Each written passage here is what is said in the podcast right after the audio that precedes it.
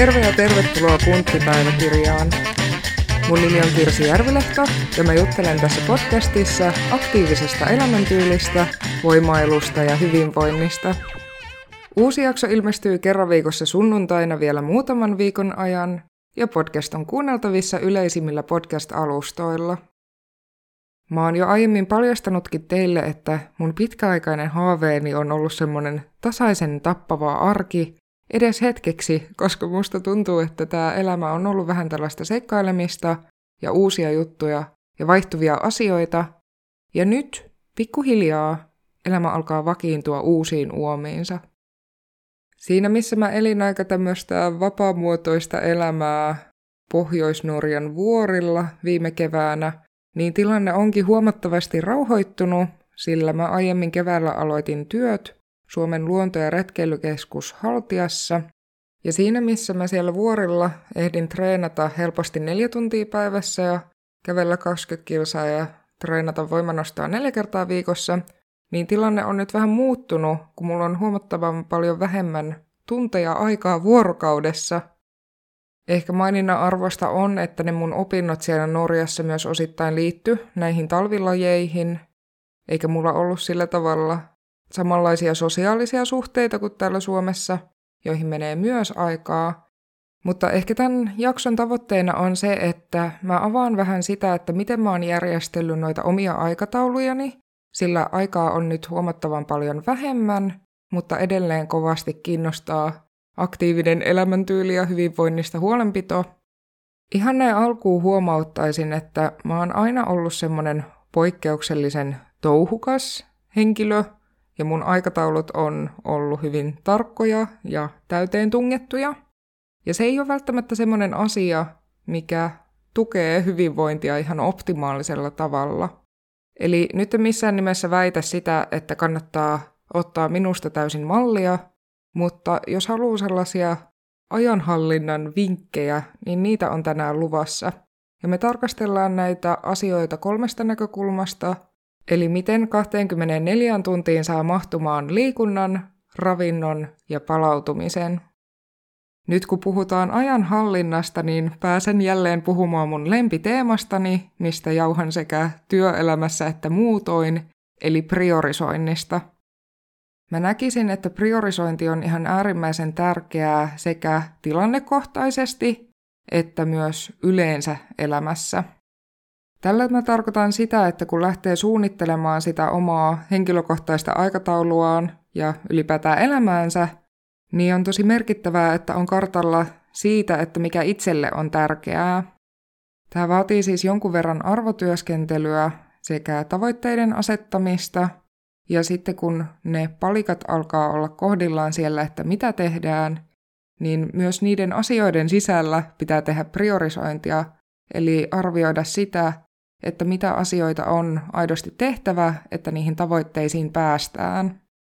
Tästä tavoitteiden sisällä priorisoinnista mä nyt käytän termiä panoksen säätely, mikä tarkoittaa siis sitä, että pitää jatkuvasti arvioida sitä, että onko tämä käsillä oleva tehtävä nyt semmoinen, joka vaatii oikeasti paljon vaivannäköä vai selviääkö vähemmällä. Eli mikä on suoriutumisen kannalta merkityksellistä ja mikä ei. Mä nyt käytän tätä mun uutta työtä tässä esimerkkinä, tai tarkemmin, tämähän on työharjoittelu, sillä mulla on vielä nämä kulttuurituottajan opinnot kesken, joten mun varsinainen titteli siellä Nuuksiossa on tapahtumatuotannon työharjoittelija. Mä siis teen siellä ihan täyttä työviikkoa, ja käytännössä tätä työharjoittelua ja opinnäytetyötä lukuun ottamatta mun opinnot on jo paketissa. Eli voisi sanoa, että mulla on jo ammatilliset valmiudet tässä työssä suoriutumiseen. Mutta se, miksi mä tuon tämän asian esille ja miksi tämä on merkittävää, liittyy siihen, että koska kyseessä on työharjoittelu eikä työsuhde, niin multa ei myöskään odoteta täyttä työpanosta, eikä mulle makseta stressaamisesta, koska mulle ei ylipäätään makseta mistään. Käytännössä mä siis ajattelen tätä asiaa näin, että koska multa ei edes odoteta sitä täyttä työpanosta, niin minähän sitä en myöskään sitten anna.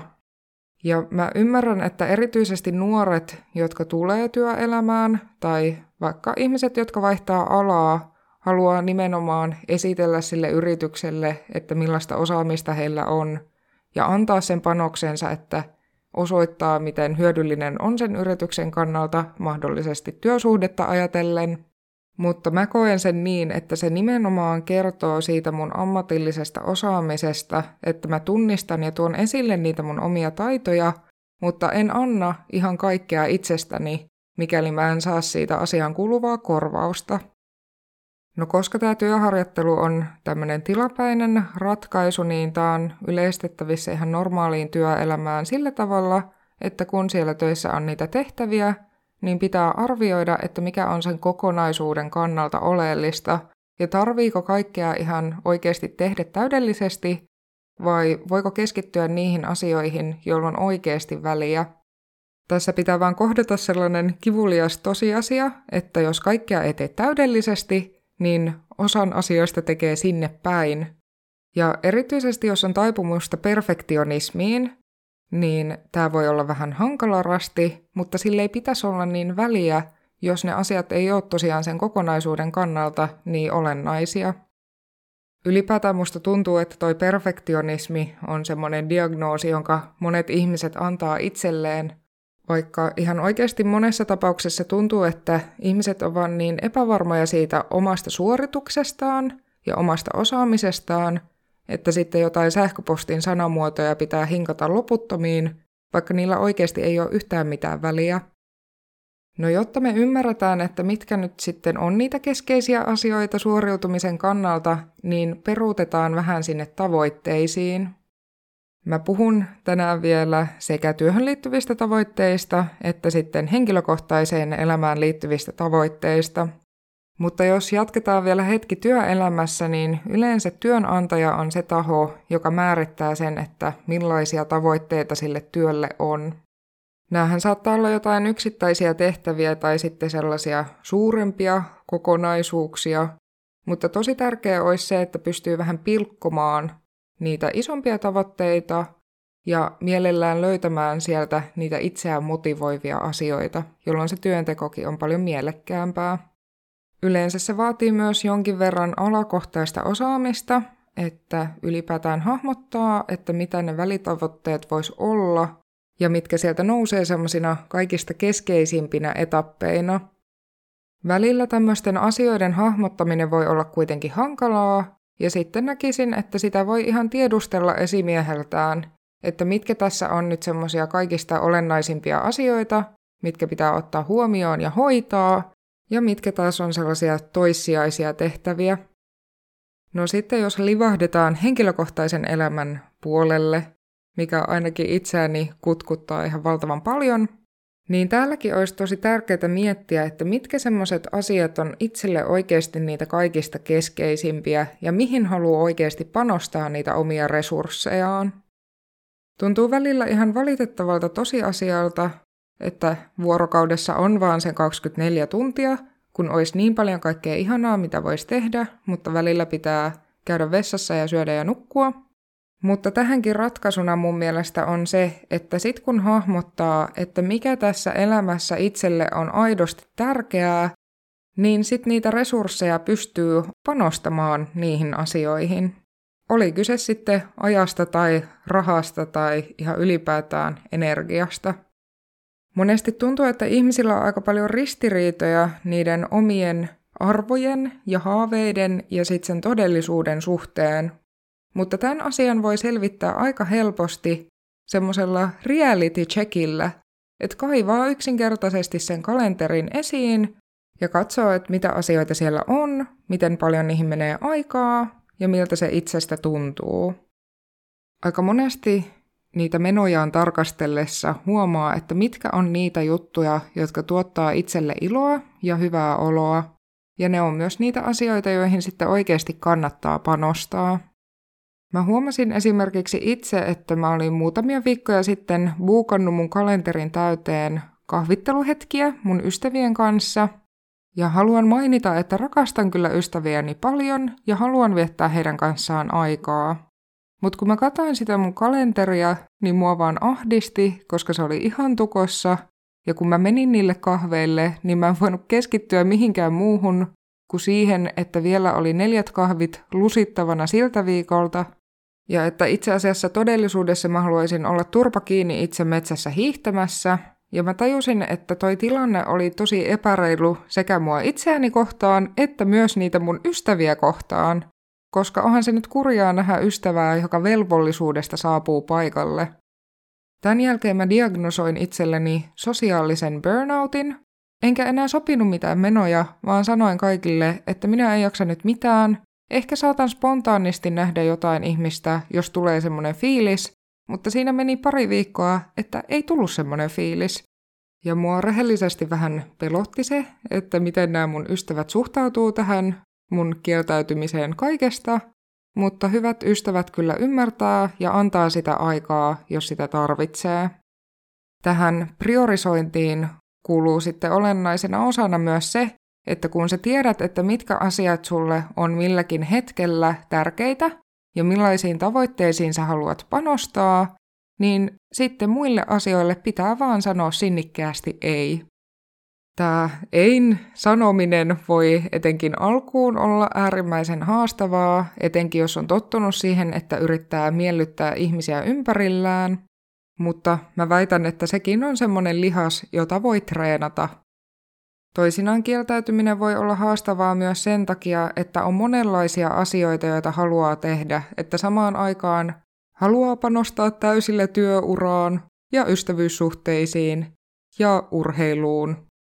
Mutta tässäkin olisi tärkeää vaan olla mahdollisimman rehellinen itseään kohtaan ja miettiä, että mihin ne omat resurssit aidosti riittää, ja sitten vaan kylmästi laittaa niitä asioita tärkeysjärjestykseen oman preferenssin mukaan. Tämäkin on aina sillain elämäntilannekohtaista, eli voi aina toisinaan päivittää sen, että mikä just tällä hetkellä on mulle itselleni tärkeetä, ja sitten kun sen määrittää, niin ei tarvitse ajatella, että tämä nyt sitten loppuelämän tulee olemaan se minulle tärkein asia, ja ainoastaan tähän minä panostan. Kun puhutaan arvotyöskentelystä, niin monesti ajatellaan, että ihmisen arvot on semmoinen asia, mitkä pysyy aika pitkälti samoina läpi elämän. Ja se voi osittain pitää paikkansa, mutta mä väitän, että niiden painopiste voi muuttua. Käytän esimerkkinä jälleen itseäni, ja siinä missä urheilu on vaikka todella tärkeää mulle tällä hetkellä, niin ei se ole aina ollut, ja mä veikkaan, että ei se aina tule olemaan. Mutta nyt kun tilanne on tämä, ja mä olen siitä hyvin tietoinen, niin mun on tosi helppo sanottaa ihmisille sitä, että en tapaa sinua, koska menen hiihtämään, tai ilmoittaa työnantajalle, että mä voin olla työsuhteessa, mutta se edellyttää sitä, että mulla on tietyt treenit, jotka pitää hoitaa tiettyyn aikaan viikosta, jolloin mä en ole käytettävissä.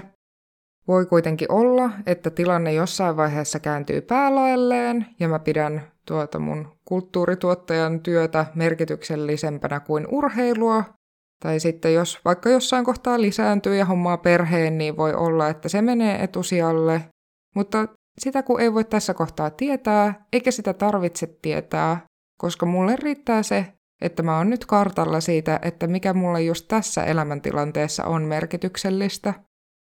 Saattaa tulla myös tilanteita, missä omat tavoitteet tai toiveet on myös vähän ristiriidassa keskenään.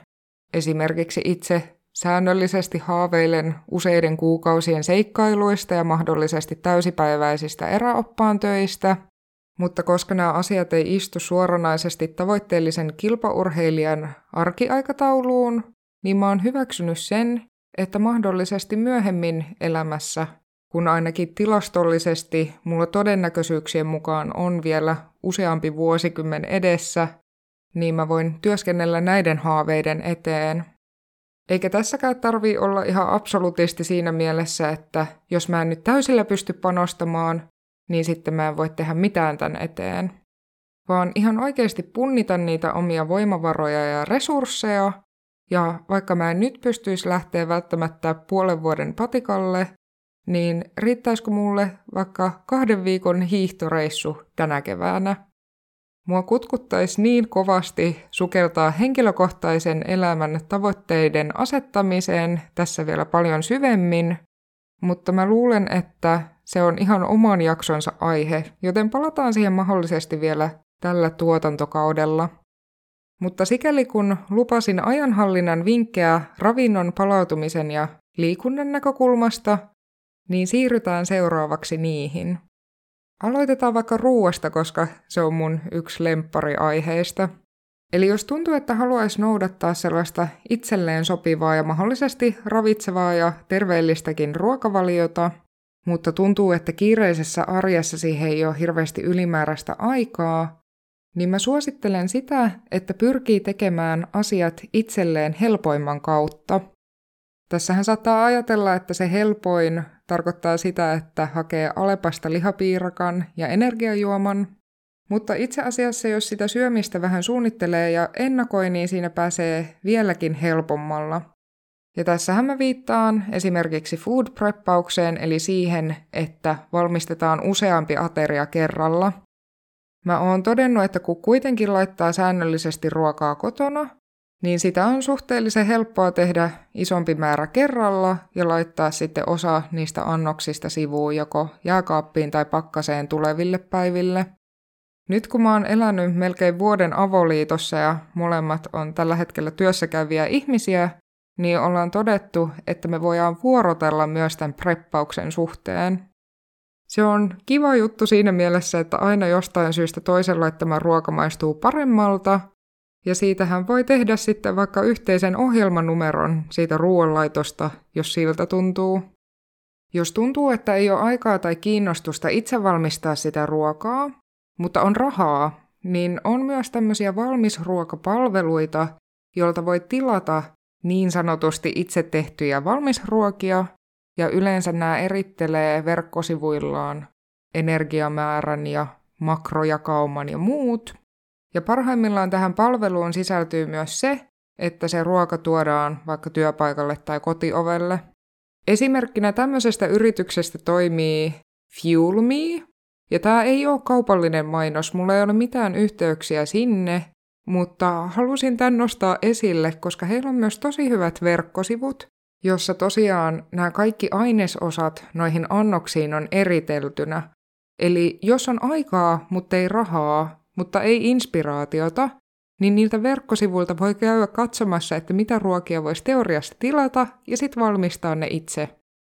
Sen takia halusin nostaa tämän kyseisen yrityksen esille, sillä olen heille aidosti kiitollinen siitä, että vaikka en ole kertaakaan tilannut heidän ruokiaan, niin on lukuisia kertoja saanut omiin ruokiini inspiraatiota heidän sivuiltaan. Eli kiitos. Mä oon tässä podcastissa maininnut aiemmin, että jos haluaa noudattaa jonkinlaista ruokavaliota, niin ei kannata ostaa himaan sellaista ruokaa, mitä ei halua syödä. Ja nythän tästä on tullut paljon haastavampaa, kun taloudessa asuu toinenkin henkilö, ja varsinkin kun kyseinen henkilö pystyy ostamaan sipsipussin ja syömään sitä seuraavat kaksi viikkoa. Itsellänihän ei tällaista itsehillintää ole, joten olen pyytänyt kumppaniltani, että piilottaa kaikki herkut, jotka eivät ole minulle. Ja jos kumppani ei tunnu tätä asiaa uskovan, niin sanoisin, että ehkä neljännen kerran jälkeen, kun herkkuvarastot on tyhjennetty, niin kyllä uskoo. Siirrytäänpä sitten seuraavaksi sinne palautumiseen, ja tämä on ehkä semmoinen, missä mulla on itselläni kaikista eniten kehitettävää. Käsittääkseni suurin osa meidän palautumisestahan tapahtuu yöunien aikana, ja mä en nyt luennoi mistään unihygieniasta. En sen takia, etteikö niillä voisi olla merkitystä, mutta kun itselleni on diagnosoitu aikanaan unihäiriö, niin tiedän, että siinä tilanteessa ne saattaa olla ihan yhtä tyhjän kanssa. Nykyään tilanne on paljon parempi, ja mä oon itse asiassa nukkunut viime aikoina ihan poikkeuksellisen hyvin, mutta huonompina jaksona oon myös turvautunut unilääkkeisiin, enkä niitä kyllä suosittele pidemmän päälle, mutta akuuttiin tilanteeseen, jos tuntuu, että ihan aidosti ei saa nukuttua, niin kannattaa ehkä kääntyä asiassa lääkärin puoleen. Tämän palautumisen osalta mä sanoisin, että itselläni kaikista kriittisintä on asioiden kalenterointi, ja mä siis laitan aivan kaiken mun kalenteriin, koska vaan sillä tavalla mä näen konkreettisesti, että mitä on tulossa, ja pystyn arvioimaan sitä, että mihin asioihin mun voimavarat riittää.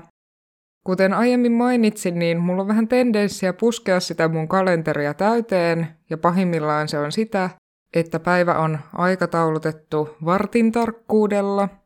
Mutta nyt mä oon panostanut siihen, että mä saan pidettyä sitä mun kalenteria vapaana, ja jos se tuntuu vaikealta, niin kannattaa laittaa ylös sinne omat kaikki pienimmätkin menot, vaikka se tuntuu vähän hölmöltä, ehkä laittaa sinne ylös, että tuona iltana tulen katsomaan YouTube-videoita yksin kotona. Mutta jos on oikeasti ainut tapa, millä saa vapaa-aikaa itselleen, niin sit sen kannattaa tehdä. Toki sillä reunaehdolla, että niitä YouTube-iltoja ei sitten siirretä sieltä mihinkään. Ja jos ei tee mieli katsoa YouTubea, niin voi tehdä jotain muuta. Mutta kunhan tekee jotain semmoista, mikä aidosti itseä rentouttaa.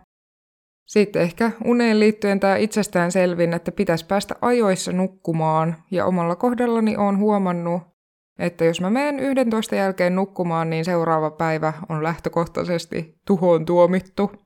Sen takia mä oon asettanut itselleni kotiintuloajan, eli lähtökohtaisesti pyrin olemaan kotona viimeistään ilta seitsemältä, että mulla on pari tuntia aikaa siinä rauhoittua ennen kuin mä menen nukkumaan. Tää nyt myös vaatii sitä vanhaa kunnon priorisointia.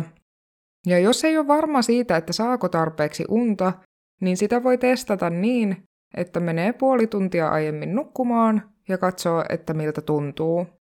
Myös se, jos huomaa, että simahtelee päivän aikana, eli nukahtelee satunnaisesti, niin kertoo siitä, että on jo aika pahasti univajeessa. Mä oon nukkunut tässä viime aikoina aika paljon tavallista enemmän, ja tiedostan sen, että se on muista asioista pois, mutta se on ihan täysin ok.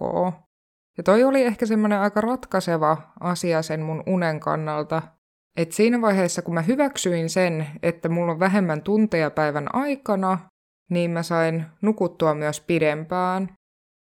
Ja sitten viimeisenä siirrymme liikunnalliseen osioon. Liikkumisesta on kaiketi olemassa tämmöinen suhteellisen pätevä liikuntasuositus. Ja nyt, vähän riippuen siitä, että mikä se oma aktiivisuuden taso on, voi vähän miettiä omalla kohdallaan, että onko se semmoinen asia, mihin haluaa tähdätä, täyttyykö se jo nyt, ja mikä määrä liikuntaa on itselle tarpeeksi.